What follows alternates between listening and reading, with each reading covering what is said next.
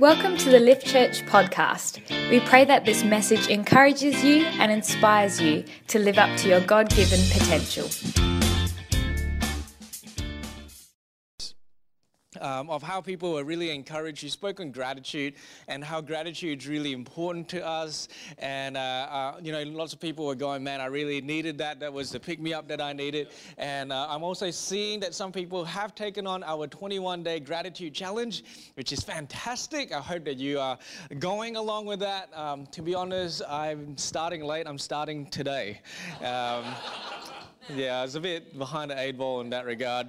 You do all the prep for it, you're like, I'm feeling so full of gratitude. I'll start a little bit later when I need it.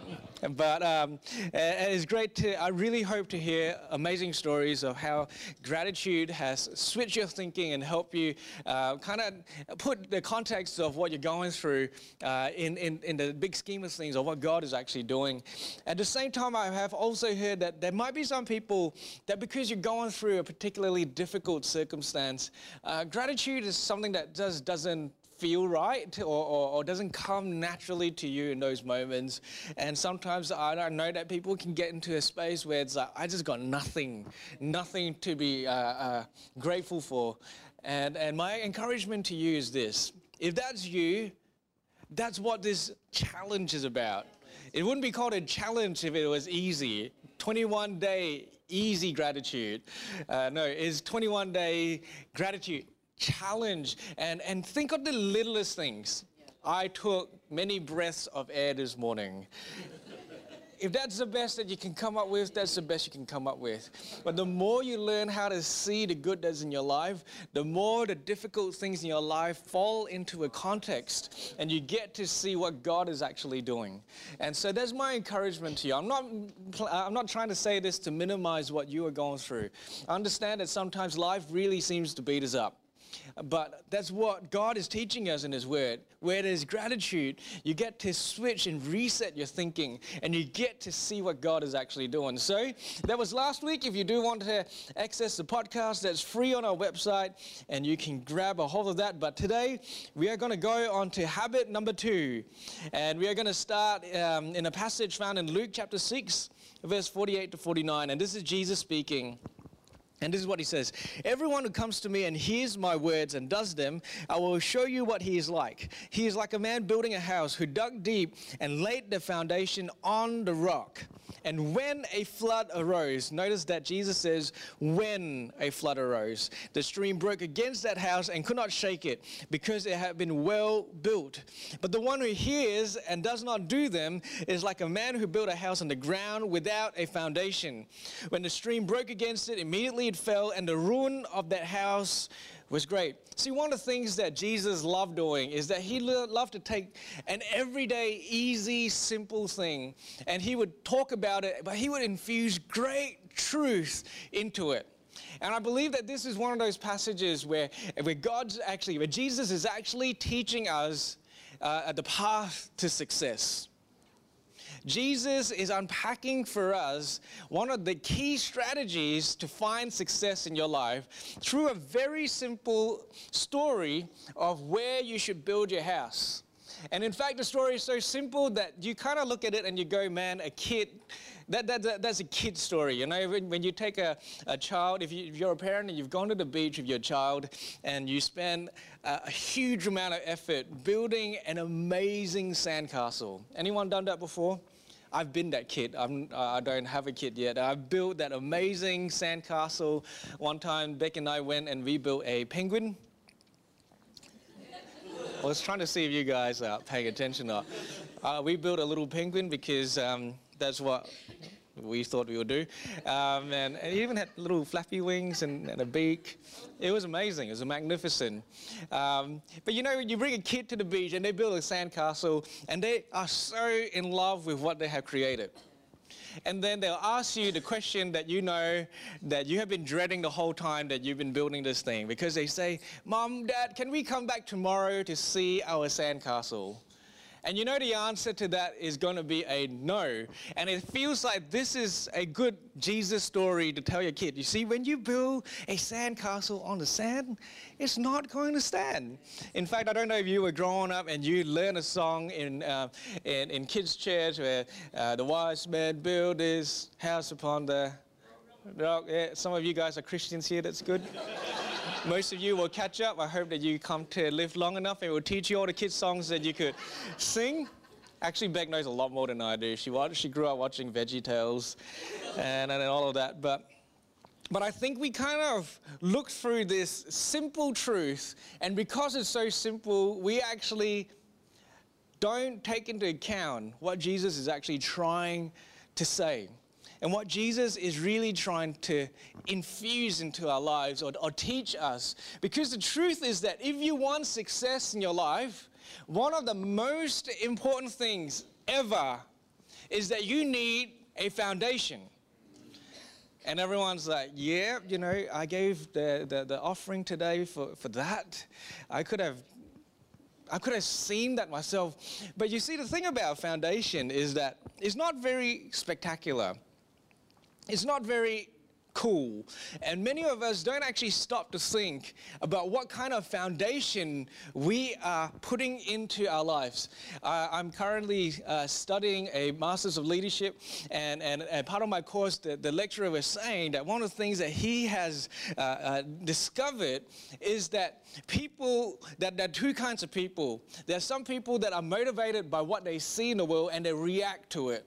But he said leaders are the other category of people, because what leaders do is that leaders act out of an internal belief. They act out of something that is built on the inside. They act on their foundations. And, and so leaders, if you find a leader who is having sustained success over the course of their life, you have found a person who has beliefs. You have found a person who actually acts on certain foundations in his or her life in order to create and build a life that you now see on the inside, on the outside. You see, our lives are meant to have a foundation. Remember, I pointed out that Jesus didn't say, if a flood comes. Jesus said, when the flood comes. And I already kind of burst your bubble last week, but if you weren't here last week, I'm going to tell you again, this year is probably going to be one of the toughest years of your lives. It is. Every year, in my experience, it gets tougher. Anyone agree with that? Amen. Anyone want to say amen to that? Amen. Every year gets tougher. I remember growing up and I was like, man, this must be the worst moment of my life. And then the next year came. Yeah. You know, it, it's kind of like, that's normal. But if you want success in your life, it's not so much whether you have difficult circumstances or not. It's not whether you have the right luck or not. It is how you respond to difficult circumstances. And how you respond to difficult circumstances all comes down to what kind of foundation you have. It always comes back down to whether you have the right foundation or not. So what is a foundation? What is a right foundation? If you want a right foundation, you need a foundation that is solid, dependable, and unmovable. Would you agree? Yeah. Who wants to build a house on the water? Who wants to build a house on the sand? We need something that is unmovable. We need something that is strong. And I think that's why many of us don't actually think about the foundation of our lives, because our culture doesn't like things that are rigid and unchangeable. Our culture seems to really enjoy things that are spontaneous and movable. But the spontaneous and movable things will not allow you to build a foundation that stands the test of time. In order to show this, I really hope this works, because this is actually quite a funny video, a deep, deep one as well. I know the multi-team are, are rapidly trying to ensure that it works, because our multi hasn't been the best over the last few weeks. We've got some technological issues, but I've got a video to show you about how our culture responds to truth. Good fun, hey? When I was listening to that, one thing that stood out to me is that he says that he's five nine. Apparently, I, I'm five seven. That guy's taller than me. I don't believe that. He doesn't look taller than me. Uh, anyway. Sorry, I just needed to put that truth bomb out there. He was lying. But you see, the thing about foundations is that it's actually truth. We need to base our life on truth. Truth that is absolute, truth that is unchanging, truth that is unmovable. Because if truth is movable, then it cannot be the foundation of your life. And the thing is that many people are taking truth to be a personal truth. We are in a culture that seems to understand truth as something that you experience for yourself, and you get to decide what truth is. But then it becomes really difficult, because when you have difficult questions like this, and, and look, gender identity is a massive issue. It's not something I want to comment on, but at least it helps you get thinking about this whole idea of truth. But when you have difficult questions like that, it's like people are saying, I don't want to draw a line. Well, you have to. Yeah. At some point, a line has to be drawn somewhere. You know, there's so many debates in our political arena right now where people are debating things and debating where to draw lines. And it has to be drawn. If not, our society has no foundation. It will get rocked the first time a wave comes through. And I think that that's what we're experiencing. But what Jesus is telling us is that if you want to have sustained success, if you want to have a life that lasts difficult times, if you want to have a life that accesses all that God has got for you, then you need to go on a pursuit of truth. Then you need to go through a discovery of what is something I can base my life on. Not just something that I feel, not just something that I'm comfortable with, but something that I'm convinced about, something that I absolutely say I can hold on to. You know, when we sing songs on a Sunday morning, we don't just sing it because it makes us feel good. We sing it because it reminds us of the truth. It reminds us of what God is saying in His Word. We don't just choose any song that sounds good. We choose songs that resound with truth. And quite often what we try to do, and, and Mitch does a great job at this, but he chooses songs that fit in with the message so that it massages the truth into your soul. You know why you feel great when you're singing some of those songs? Because you're reminding yourself of the truth. You're reminding yourself of what my life is actually about. The context of my life is so important. So my appeal to you is that you understand that truth is actually important. And truth is something that we need to base our lives on. And so how do we find truth? I love that Jesus actually says this in John fourteen verse six. He says, I am the way and the truth and the life. No one comes to the Father except through me. Jesus himself said that he is truth. And this is something that I want to unpack for you. You see, when we as Christians go on a pursuit of truth, we are never on a pursuit of finding boundaries and rules to base our life on.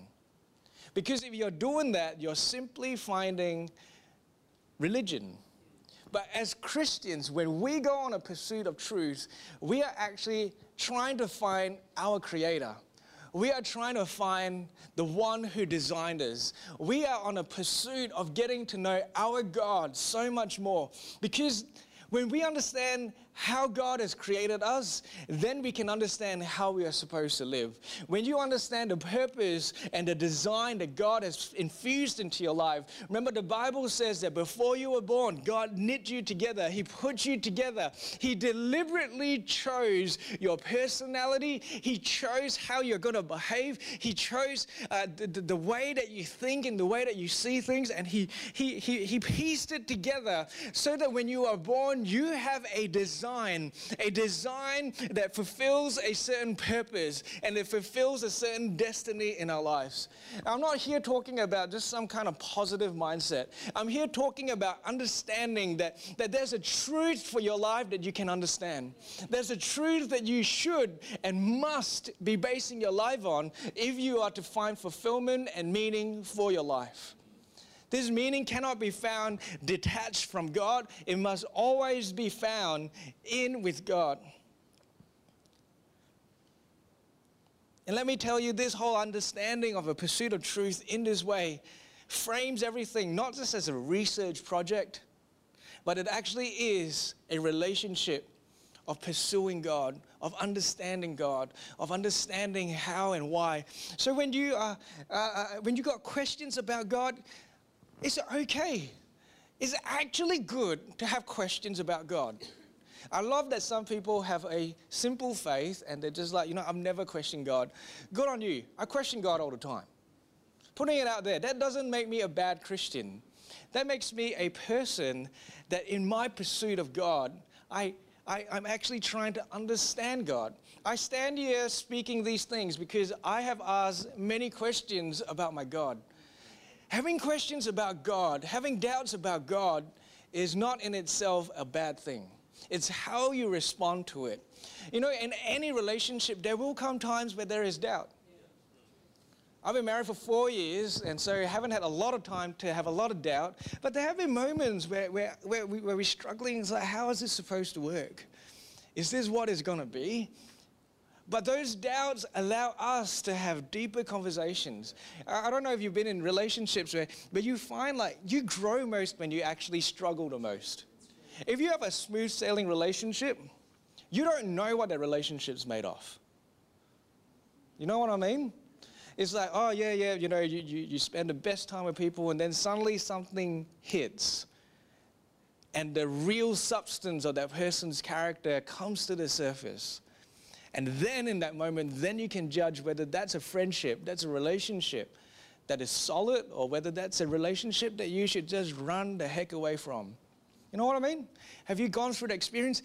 It's okay to struggle with God. But here's a little tip. Jesus is truth. When you're struggling with him, you're actually struggling with truth. You're trying to understand and to see that truth. And the more that you struggle with it, the clearer it becomes. It's kind of like, you know, a diamond. You, you, you're polishing it and you're polishing it. And the more you polish it, the more the rough edges come off. The shinier, the clearer it actually becomes. That is what our pursuit of truth should look like. And how do we get to know Jesus more? I think many of you are already kind of coming to the conclusion of what this message is about, because you guys are smart. So I'm not going to pretend that I've got all the answers. Um, but I hope that this is an encouragement for you to really pursue God. And, and, and what Jesus says, uh, how do we get to know Jesus more? It's, it's written in John chapter one, verse one to five. It says, in the beginning was the Word. And you can see it on the screen. And, and we have it in capital W. In the beginning was the Word, and the Word was with God, and the Word was God. And as you read on, you find out that what John is actually saying is that Jesus is the Word. Jesus is the Word. Jesus is the capital W Word. But what we have in our hands, what I have in my hand, is the Word, is the Holy Bible, is the written Word of God. And this is not just a book of rules and regulations, as I mentioned. This is a book that helps us to understand and to see who God is, the character of God, and what he has planned, and gain an insight into the way that he thinks, gain a, an insight into the way that, that he has established things, so that we can actually understand truth, so that we can have a foundation, so that we can have a relationship with God. For us as Christians, if you want a foundation that will stand the test of time, you need to get you some of this. You need to get this into you. And again, like I said, no Christian here would say, nah, I don't think reading the Bible is good for me. Anyone, any Christian want to say that? No? Okay, cool. You know that you're in the right place. We, we all know that this is important. So why is it that studies show consistently that very few Christians actually have a Bible reading habit? Don't get condemned here. You're probably in the majority. Right now, just saying right now, if you don't read your Bible, you're in a majority of Christians. But if we know that Bible reading is so important, why is it that we don't do it? And for me, many years of my life, I'm thirty now, there was probably about uh, a, a good ten-year stretch in the middle where, where the Bible just was too difficult for me. And I, I used to think if I learn more about uh, uh, Hebrew or Greek or, or something crazy that I need to study five years for, then I will be able to understand the Bible and I'll be able to get it into me. There are many people that say, oh, I just don't have the, the, the, the right education, I don't have the right this, I don't have the right that. But what I found is that reading the Bible is not so much dependent on how smart you are, but is more dependent on how committed you are. And there's one thing I can leave you with today, is that if you want to have a foundation based on the Word of God, you just need to be committed to it. And that's why we're calling it a habit, because it's part of your life. And um, I've broken down why we need to be committed into two different key points. If you like points, this is the time. The first reason why you need to be committed to read the Word of God is that it is a big book. Have you ever gone to a, a Christian bookstore and then you've gone to like the children's section? Have you noticed how big those Bibles are? I don't know why we do this. We freak our kids out when it comes to the Word of God. We're like, kids, you're going to get to read this. You're like, ah, I don't want to do that. And I remember thinking I will never be able to read through this book because it's so big.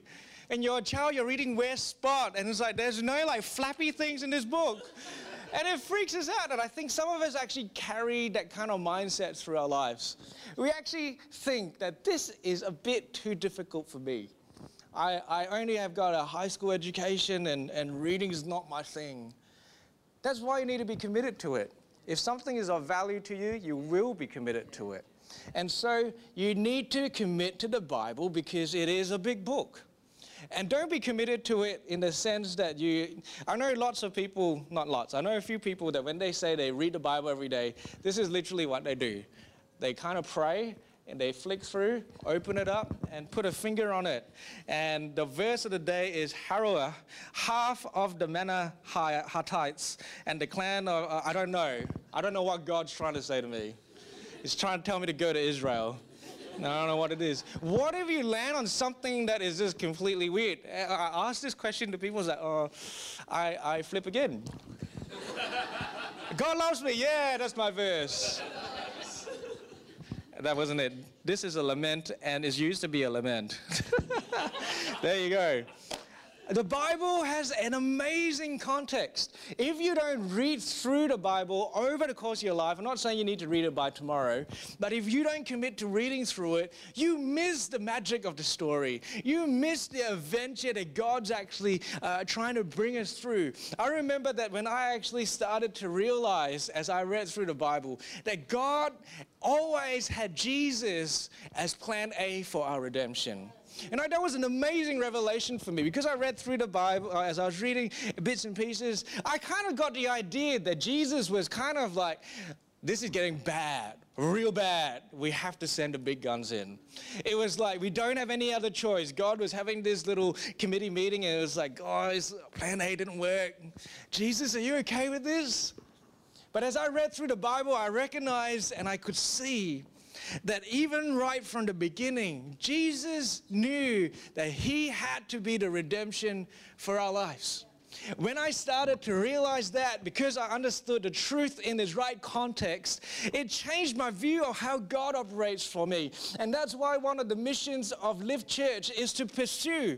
Because when I started to realize that God was pursuing me, even before I was born, it changed my whole life. It changed the way that I saw things. It changed the way that I related to people. If God could pursue me, he's putting me on earth. And part of my mission is to help him pursue other people as well. It changes things when you understand the Word of God in its context. Some people read a hard part in the Bible. Oh, God hates all women. It's like, I'm going to put this book aside. Well, have you read the whole Bible? Have you actually tried to understand what it's trying to say? Yes, some parts of it is difficult. Yes, some parts of it is dry. Let me tell you, I hate poetry, and there's a massive book in the Bible all about poetry. It's like God was like, you know what? Let's make that guy hate poetry, and let's make the biggest book in the Bible poetry. That's what I reckon.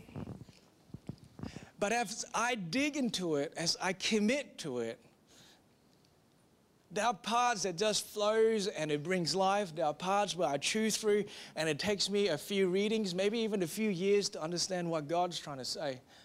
But the more I commit to reading the Word of God, the deeper my foundation is, the stronger my foundation is, the more my faith is not shaken when the storms arise, and they will arise, and they will hit. Yeah. So we need to commit to it. How do we commit to it? Let me just say, find a system that works for you. You know, we, we've been catching up with a whole, a whole bunch of people over the last few weeks, and and one of the things that someone says that he, that he was wanting to commit to reading the Bible more because he found like it didn't work. And what he described, we said that last year um, he he wanted to read the Bible in the morning, but always lost track of time and never had enough time to actually read the Bible. So he said one of the big things that he's changing is actually his mindset, is a system of thinking. So he's actually saying that reading the Bible is and integral, is an important part of getting ready for the day. So let's say you know that it takes you twenty minutes to shower, twenty minutes to have breakfast uh, before you go, and so you, you, you give yourself forty minutes. Give yourself an hour and give some of that time to reading the Bible. That's what this guy's doing. I think it's great. I think it's great that he's thinking, I need a system that values the Bible.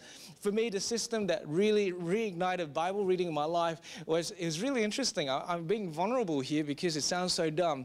But uh, one day as I was kind of thinking about reading the Bible more, I had this like amazing light bulb moment. And the light bulb moment was that I'm going to read the Bible twice a day. It sounds really dumb, but I don't know why, but I had this mindset before then that reading the Bible can only be done in one big chunk a day. Have you read your Bible? Yeah, I didn't have enough time today. Well, do you have two lots of ten minutes?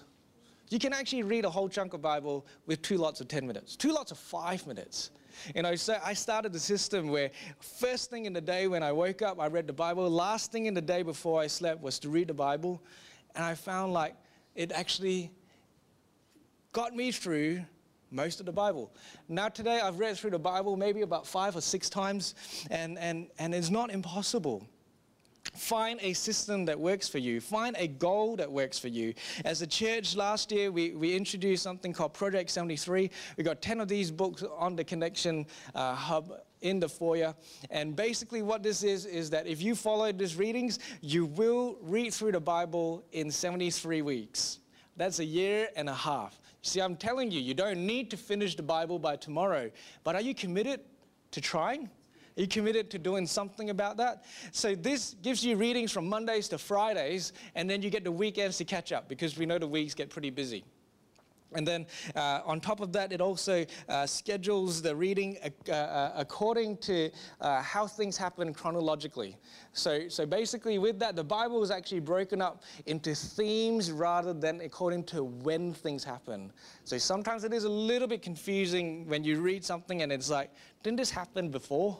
And it's like, well, there's a context to it. And so this tries to help you find that context a bit more. So that's available for the first ten people and the first ten people only. So why don't you press buy now? Why don't you just commit to it? But you know, even if it's not a Bible reading plan like that, a chapter a day. If nothing else, get a verse a day. There's an app that everyone should get because everyone's got smartphones. It's called the YouVersion Bible. You can get it on both uh, Apple and Android. And, and you can set things in there, Re- Bible reading reminders. You can have a verse of the day pop up for you every single day. Get it into you. You know, there are people that get audio Bibles now. And I know someone that actually heard through the Bible. Uh, because they, they drove all the time and didn't have time to read, but, and they didn't like reading, so they got an audio Bible. There's nothing wrong with that. But the main question is, are you committed to reading through the Bible? Are you committed to actually getting this into you? I believe that the majority of Christians never attain the life that God has got for them because they don't have the right foundation. Don't be another statistic. Don't be another one that's like, but I went to church every week. So I'm giving you a condensed, broken down version of, of, of many things that happens in the Bible. You can have amazing revelation. You don't need to have a, a Bible college degree in order to understand the Word of God. But something as a system that I would like us as a church to start on is a system of accountability. Can we do that? One of the things that Beck and I are really proud of about Lift Church is that Lift Church really feels like a family. But you know one thing that family does? Family actually holds each other accountable. You know, when you haven't cleaned your room for about three months, guess what family does? It gets into your face, don't they? They're like, clean your room. If not, you're not going out. Your pocket money is being taken away. Some of you still need family in your life to get that kind of stuff happening. But why don't we as a church family get around each other and say, hey, you want to get through the Bible? I want to get through the Bible. Can I actually like get you to give me a text message every week and say how your Bible reading is going? And can we like every now and then talk about it? And, and why not get some accountability? Doing any journey alone is difficult. Reading through the Bible, we said reading through the Bible in seventy-three weeks. You know, our church isn't, isn't even seventy-three weeks old, I don't think. I think we've just hit seventy-three weeks. That's the whole life of Lift. Some of you guys have been with us from the start of our journey, and you're like, really? I would have only read through the Bible once? Yes, it's a big commitment. So why don't you get some accountability? But another thing that I would love us to be committed to is actually asking each other, so what have you been reading? What, what has God been talking to you about? Our church is great at conversation. There's not a moment's silence when you're in the foyer. There's always someone chatting. We talk about the weather, we talk about sport, we talk about food, we talk a lot about food. Why don't we start asking each other questions like, so what has God been talking to you about? You know, it's... It's, I love asking this question, but I'm also sad when I ask this question to people because many people actually say, that's a tough question. That's a tough question. And something that Beck and I have been doing is that we're catching a whole bunch of people at the start of the year. A number of people that's like, I don't really know what God's been saying to me. It's so common. You don't have to be a pastor to know what God says to you. You have to be a committed reader of the Word of God in order to do that. The Bible actually says that in order to know God's will, you need to be transformed by the renewal of your mind. How does the renewal of the mind happen? By reading truth that's found in God's Word. So I'm not going to be marking or gauging whether you guys are asking each other the right questions. But that's my hope that as a church that we grow strong, that we have a stronger twenty seventeen, that we actually stretch ourselves.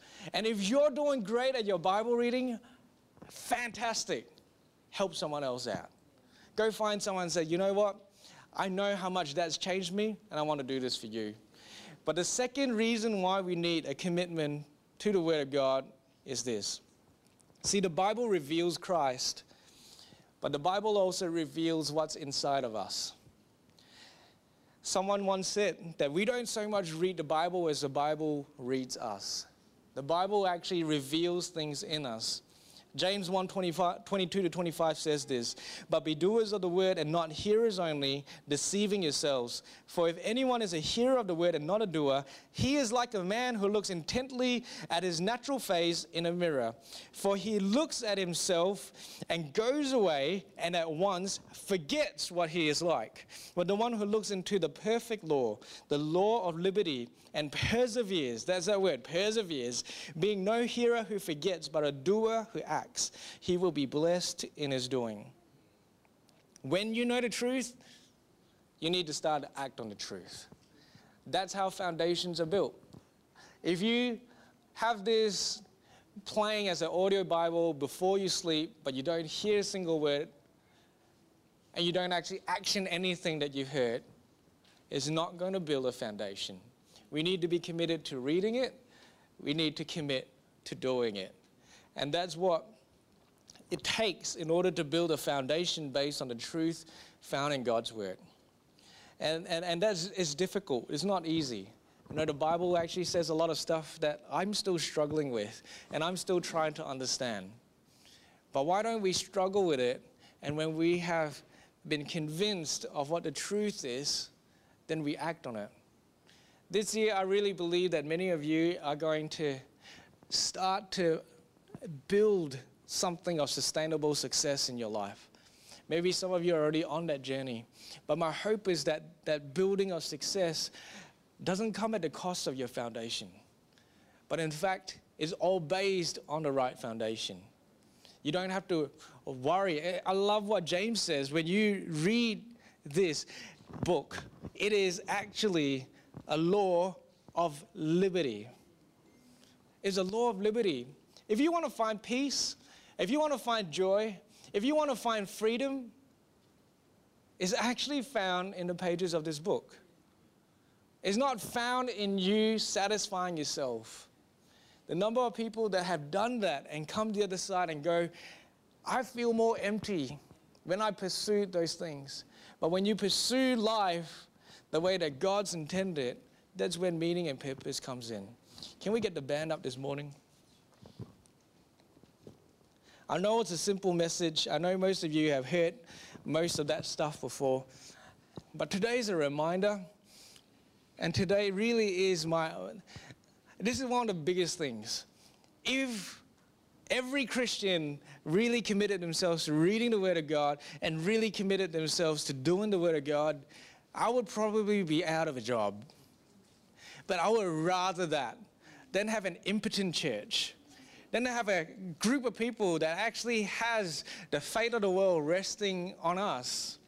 But yet we don't have the power, we don't have the authority that is only found when we have the right foundation, when we actually are building our lives based on the Word of God. But this morning, as we close, um, I, I first want to make an invite. Because some of you, maybe you had the idea that Christianity is about restrictions, is about boundaries, is about rules. But no, Christianity is actually about being in a relationship with our God and our Savior.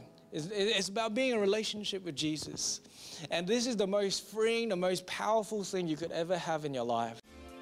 Thank you for tuning in today. If you would like to find out more about Lift, check out our website at the lift church dot com dot a u.